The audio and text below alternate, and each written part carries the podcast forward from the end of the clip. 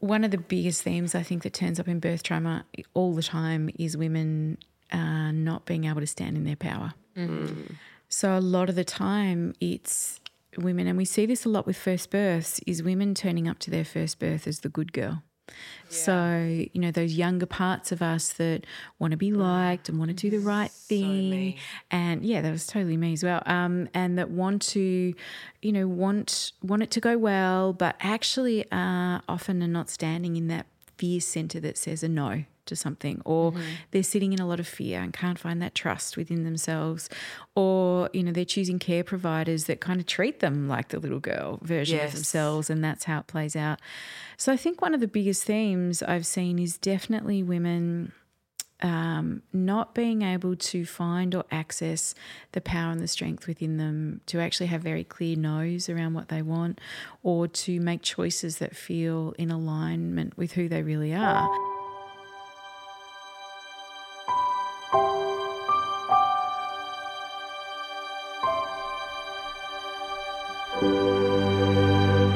Everyone, and welcome back to No Place Like Homb. I'm Jess, and we're here with Larissa. Hello. And the wonderful Lael Stone, who I. I'm sorry, it is your turn to talk, but I just want to say, fangirl moment. Um, sometimes in my career, and obviously I'm younger than you, but sometimes I do so much and I feel a bit flaky because I've done this and I've done that, and it all ties together but sometimes I feel like it must look flaky. But then I look at you, and you're you're the same. You've got all this stuff going on, and I don't for a second think it's flaky. I think it's amazing. You're a powerhouse. So it's so wonderful for me to be able to look at someone like you and go, "Oh, everything's okay. You're amazing." Um, so thank you for joining us today. Thank you for having me. I'm happy to be here. Amazing. Um, Lael, maybe talk to us a bit, introduce yourself, and maybe just let our listeners know, like Jess has said, a bit of everything that hmm. you do. But hmm. um, I think we're really interested today to talk about a couple of particular topics. Mm. especially your births and your postpartum mm. experiences and how that's mm. informed everything you do now. Yeah. Yeah, well, it actually has. You know, I think I often get asked the question, "How did you come to do the work you do?" And it really is because of my children, actually. So, so today I call myself an author, an educator, and a speaker. So I spend a lot of time traveling all over Australia talking about emotional awareness, emotional intelligence. Uh, I work with the wonderful The Resilience Project. I do a lot of work with them around talking to parents about connected parenting. I spent um, I spent about 15 years working in birth. So for a long time, I was a doula and a childbirth educator. I taught calm birth for a long time, and then ended up working a lot with postnatal trauma. So I found myself seemed to attract a whole lot of people that had had really tricky birth experiences. So I did a mm. lot of work of counselling with them. Uh, I worked as an aware parenting instructor for a long time, so I ran workshops and worked one on one with people. And uh, then again, as my children grew, I found myself teaching sex ed to teens for about five years. So I worked in secondary schools. Oh yeah, I've got many fun stories about that. Oh, my So I've worked my way from birth all the way through to kind of the toddler, early years, school age kids, then teenagers. So I worked with teens for a long time. Um, and then about three years ago, I actually opened up my own school uh, called Woodline Primary in Ceres, just out of Geelong, which is a school based all on emotional awareness and choice and autonomy and non punitive discipline and really getting um, kids back into nature and connection and So incredible. and really about I guess creating a schooling experience where children are free to be who they need to be and to learn in ways that they love learning. And so that was a huge chunk of my life creating that. Um, I wrote a book had a podcast for a long time you know and really amongst all that my, my main job really has been a mum. You know I've got three beautiful kiddos. Uh, they're 23 20 and 15 and I often say that no matter what I've studied or learned my greatest teaching has been my children. It has been through parenting them or trying to parent them with as much consciousness as possible has really shaped actually everything I've done. So, you know, before I actually even had my first child, uh, I was a children's entertainer. That was my first company I started when I was 20. I've always been the type of person to go, I don't want to work for anyone else. I want to do my own thing. right, so, I feel you. started my own business at 20. Um, you know, this is way back when the Wiggles first began. This is how old I am. And um, and we, yeah, I used to entertain kids at parties and put on big shows. And I'd get busier and then I hired people. And for nearly seven years, I had um, that company, which was, you know, as a young um, mum at the time, I, I, just think, my God, what on earth was I doing? It was pretty shoddy business. you do that, don't you? But, you know, you, you back yourself and you, you know, I think yeah. your naivety works for you really mm-hmm. well. Um, so I had that company for for many many years, and then ended up um, having my second child and had a really powerful, beautiful birth experience with her, and and that's what actually made me close my business and want to work in birth. So mm. that's a kind of roundabout story of mm. all the mm. things I've done and where I've got to. But really, I think I've been working with families and and in this space for you know close to twenty years now. Amazing. I know that. Um, myself and John did your parenting immersion mm. course. And I have to say, for anyone out there, it is one of the most powerful things that John and I have ever done. Mm. It has completely changed our dynamic mm. of our household. Um, and the kids are just really benefiting from having two parents that, you know, mm. we were mm. like, well, I don't think we're doing this that great. Yeah. Yeah. Um, so yeah, that is amazing. Mm, I have you. just really loved that course. Mm, so thank you. Thank you. Um, if we can just go back to it's a hot topic at the moment, obviously, with the birth trauma inquiry going on at the moment. Mm. And I suppose um, me being um, not naive, but not knowing a lot about a lot in this space mm. and only having my own experiences, I think it's been quite eye opening to understand what birth trauma is, mm. um, because I think I have always had sort of the understanding that it's the tearing and the blood and the this and the that, mm. and it's more of the visual side of it. Mm. Um, can you, Lael, just sort of for a lot of women out there that probably don't understand what birth trauma is and may have actually experienced birth trauma but don't know that they have. Yeah. Mm. Um, what does that mm. what does that look like? Well, I think I mean, as a as a top level um, statement, so to speak, birth trauma is really any space where a woman feels like she was traumatized mm. through her birth experience, mm. which can be through the pregnancy. It can be the mm-hmm. care she mm-hmm. receives in the pregnancy or, um, you know, complications that happen. It can be the birth. It could e- equally be in that postnatal phase as well. And birth trauma looks like many different things to many different people. You know, yeah. birth trauma can be not getting an epidural in time. Birth trauma can be mm. actually having an epidural and thinking mm-hmm. that they mm-hmm. didn't want one. Birth trauma can be tearing. It can be having a cesarean. It can be actually an emergency in birth. It can be not feeling supported by your partner through labour. It can be obstetric violence, mm-hmm. you know, mm-hmm. and being treated really poorly. It can be a lot of women I've worked with have had birth trauma purely because they didn't have an understanding of what the birthing process was actually like. You know, they didn't do any education. So yeah. then when they got into the actual birth, they went into so much shock because of what was happening in their body and they didn't understand. Uh, birth trauma can be a cascade of interventions. You know, we start with one thing that leads to the next, then leads to the next. That can mm. cause a lot of mm. birth trauma. Birth trauma actually can be many, many things. things and I've yeah. I've heard, you know, when I first actually started working in birth, um, I really wanted to know what made for for good birth, a positive birth for women, because I'd had a, a, tricky first birth experience and then a really second powerful birth experience. Yeah, I was going to ask what. so your... yeah, so I wanted to know kind of what it was that really you know, made that that difference between feeling good about your birth and not. So when I first started working in birth, I went and interviewed hundreds of women on their birth stories. And and this was I would rock up at the park and there'd be another woman and I'd just walk up to her and go, Hey, I'm just kind of collecting research. Do you want to tell me about your birth? And I have my note paper and pen. Every single woman wanted to tell me about her birth. Every single woman. And and I heard hundreds of stories. And what was so fascinating to me was there was one woman who would tell a story that was like, yeah, I got induced for every birth and it was amazing and I love my births. And, you know, by the first, fourth baby, they didn't have time to induce me. The baby just slipped out. And, and I'm sitting there listening, you know, yeah, they cut me each time. It was fine. And I'm sitting there like, oh, that sounds horrific, right? But she thought her births were amazing. And then I had another yeah. woman who I would have perceived to have an amazing birth, which she had this water birth at home and it was this and that. Yet she held heaps of trauma because of something that happened in the birth. Mm-hmm.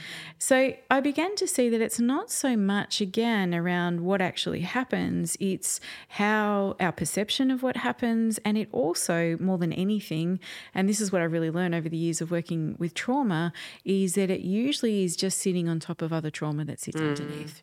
So, you know, if we have traumatic experiences in our lives, if we have big stories that are around uh, not being heard or not being listened to, or being abandoned, or um, not feeling like we are strong or powerful, all those kind of things, well, often they will turn up in the birth space. Mm-hmm. And that's often where we see trauma start to play to, out. Yeah, absolutely. So it is a huge topic. And I think it really does come back to nobody can say whether you know we believe we think you've had birth trauma or not it really is about what you perceive to be true what it felt right. like for you you know sometimes the trauma is just being out of control which is you know we're not used to that as women and so i mm. think over all the years and listening to many many uh, women's stories it, it can be anything. And it's a bit of a, a puzzle, you know, when we look at all the different pieces that come together for a woman's birth. And, you know, they'll be able to tell you often which is the part that you keep thinking about, which is the part that really holds the charge for you. And it will be often around something like they didn't listen to me, or I didn't have any idea what was going on, or um, no one gave me the information I needed, or, you know, just the story often unfolds, which is usually bigger than the birth. Is there generally, Lael, a, a, common theme that you found working with women over a period of time? Was there mm. was there sort of a, a, regular thing that you were finding that, yep, okay, every woman is coming mm. to me with this mm. sort of similar situation or one of the biggest themes I think that turns up in birth trauma all the time is women uh, not being able to stand in their power. Mm. So a lot of the time it's women, and we see this a lot with first births, is women turning up to their first birth as the good girl. Yeah. So, you know, those younger parts of us that want to be liked and want to do the right thing. So and yeah, that was totally me as well. Um, and that want to, you know, want want it to go well, but actually uh, often are not standing in that fear center that says a no to something, or mm-hmm. they're sitting in a lot of fear and can't find that trust within themselves, or you know they're choosing care providers that kind of treat them like the little girl version yes. of themselves, and that's how it plays out. So I think one of the biggest themes I've seen is definitely women um, not being able to find or access the power and the strength within them to actually have very clear no's around what they want or to make choices that feel in alignment with who they really are. And unfortunately, and I wish it didn't have to be this way, but unfortunately, I see a lot of women have really tricky first births they go through that trauma and then hopefully they do the work to make different choices second time round and that second birth can be incredibly powerful and healing for them mm-hmm. so it's I think in our particular present day culture, because we're actually so disconnected from birth, you know, as mm. I think a culture and where we are sitting today, we're actually really disconnected from our bodies, from our power, our innate strength, all that kind of stuff. That a lot of women go into this first birth as this rite of passage and actually sometimes come out the other side, you know, with trauma and and um, learning a lot about who they are. And, and I think yeah. it is because we're not informed about birth in the way we need to be. We don't see our sisters and our cousins and the village give birth. You know, we, we still have this Hollywood idea of what we're shown on television of what birth should be. And we often go into that and we're often then taught to care more about the pram we have or yes. what our nursery looks like yeah. as opposed to this powerful – rite of passage experience that can set up that postpartum phase and also then your journey into motherhood. Yeah. Yeah, sorry, Jess. I was, I'm just full of questions yeah. right now. um, I suppose, you know, that really speaks to my first experience. Was your first experience similar in that, you know, that sort of not knowing. Being the good girl. Like I know I was like, well, I just I have to have an obstetrician and I mm. have to go to hospital and I like mm. these were all. Mm. It's such a good phrase that you've mm. coined there that you know the good girl because that was just so me. Was your first experience not similar, but your own experience to that, and then your subsequent births sort of informed that empowering within yeah. you? For me, um, my first experience, I think I probably wasn't sitting in the good girl part of I have to do tick the boxes was what was right. I was sitting in complete naivety. So I was 24 when I was pregnant, right? Like I was a baby. Like that's nearly how old my child is now, right? Yeah. So, and my husband was like, yeah, let's have a baby. It'd be great. Like I, I read maybe half a book. That was it. Like Yeah, I went in blind, and my my philosophy was is how hard can it be? It'll just be a day. And so what I was going to do, I was going to burn oils, and that was going to save me. so that Oh, was bless. yeah, yeah. I was going to burn essential oils. I have my nice music. My mum was going to be there. She'd had three cesareans, so she had no idea. She'd never been in labour before. My best mate was there, who didn't even you at really. home? No, no, we were going to the birth centre back when they had birth centres.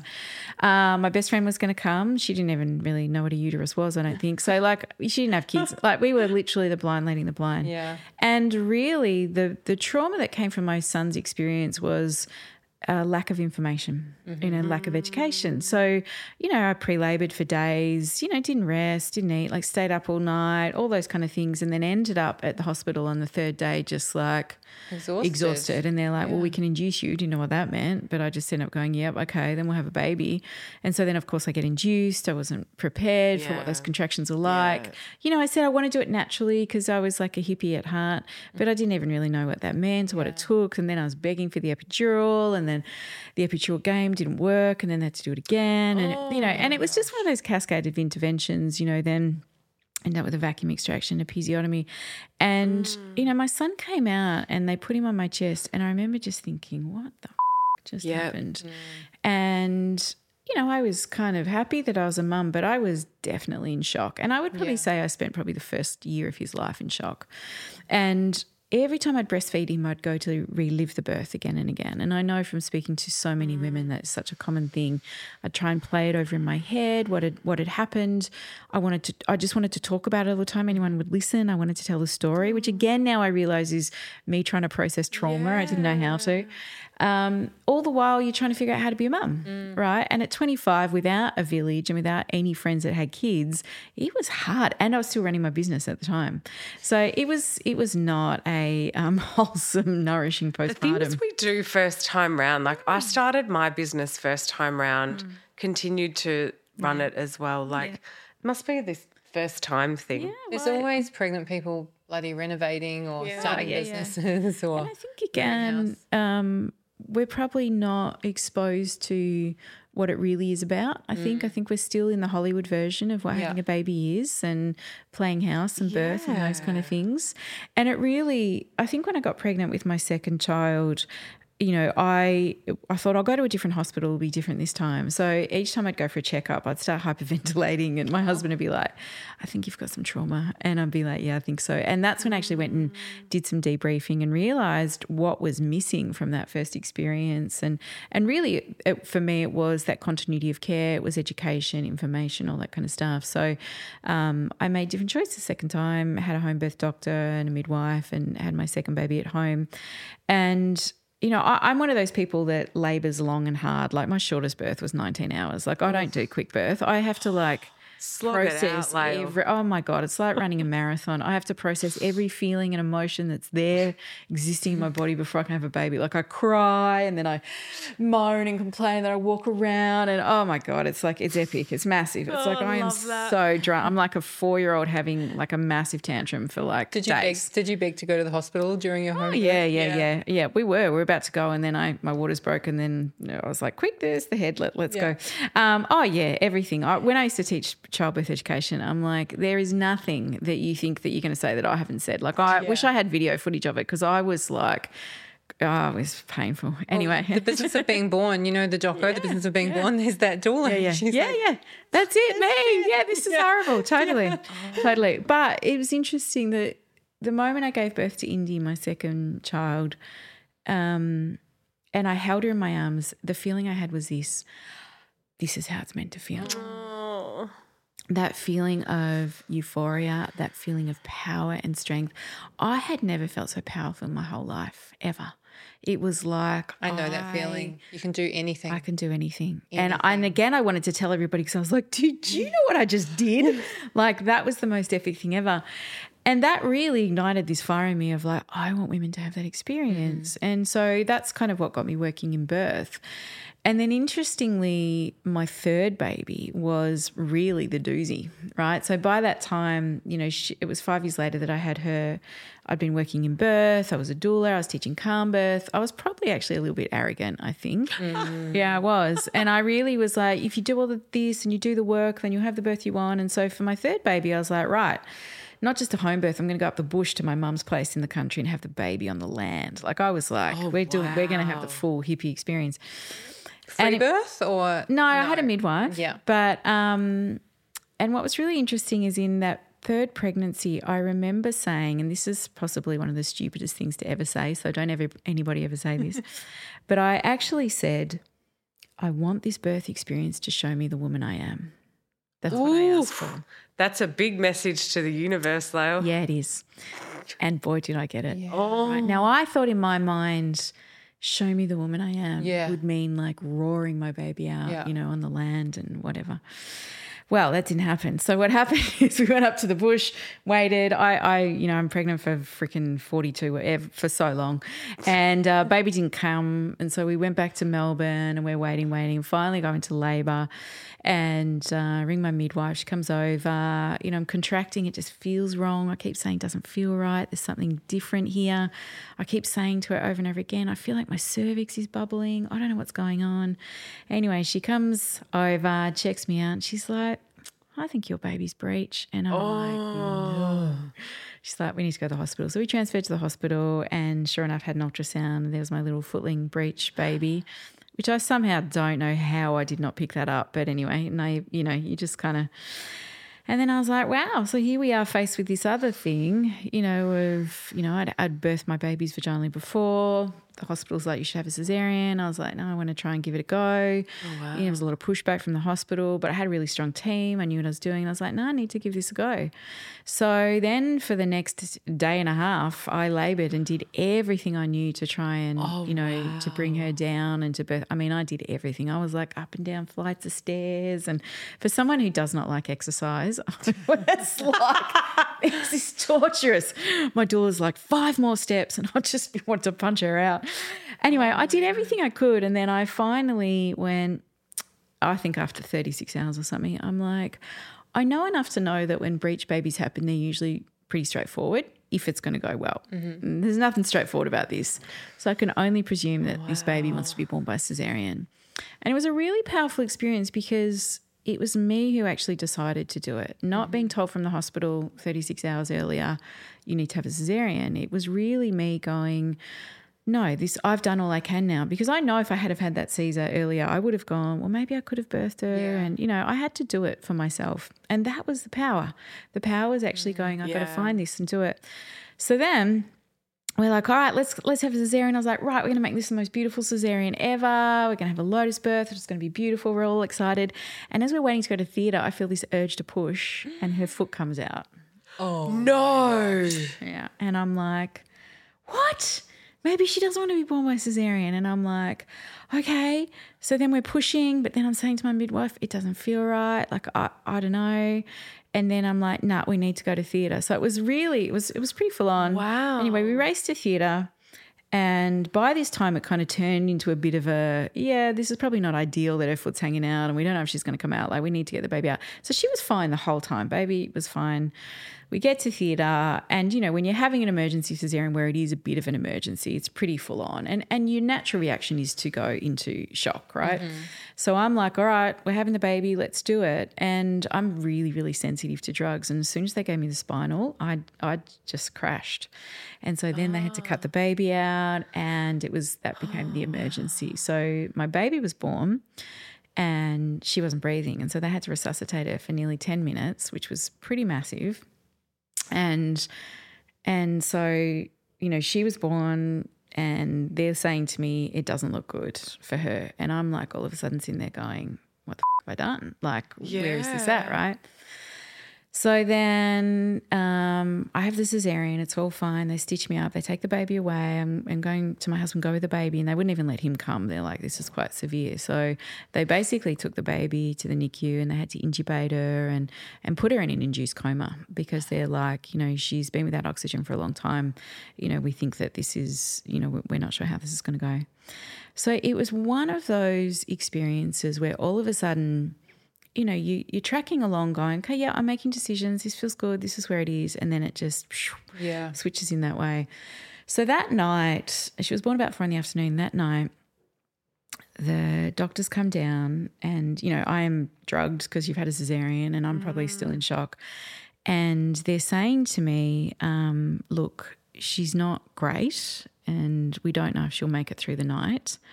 And if she does, she'll probably have pretty severe brain damage." And so I am there in that hospital bed, just going, "Okay, like this is where we're at." And what was really and and this is probably the most powerful experience I've ever had in my life. So then my husband, who's been up for three days birthing, is passed out on the floor. I am sitting there thinking, this is the defining moment that you have in life where you really learn about surrender. Mm-hmm. And even though I was drugged and couldn't move off the bed, I metaphorically got down on my knees and mm. it's like I surrendered and went, I let go mm. whatever's meant to happen here, I have to surrender to this. And I remember so clearly just completely going, I don't know what is happening with life here, but I have to trust that there is a bigger picture for this. So I remember just letting go. And then I think I was crying. I was really emotional. And this midwife came in to check on me and she said, Are you okay? And I said, I'm, and this is the part that's probably gets me every time. Mm. She said, I said to her, I'm waiting for them to come and tell me that my baby's about to die. Mm.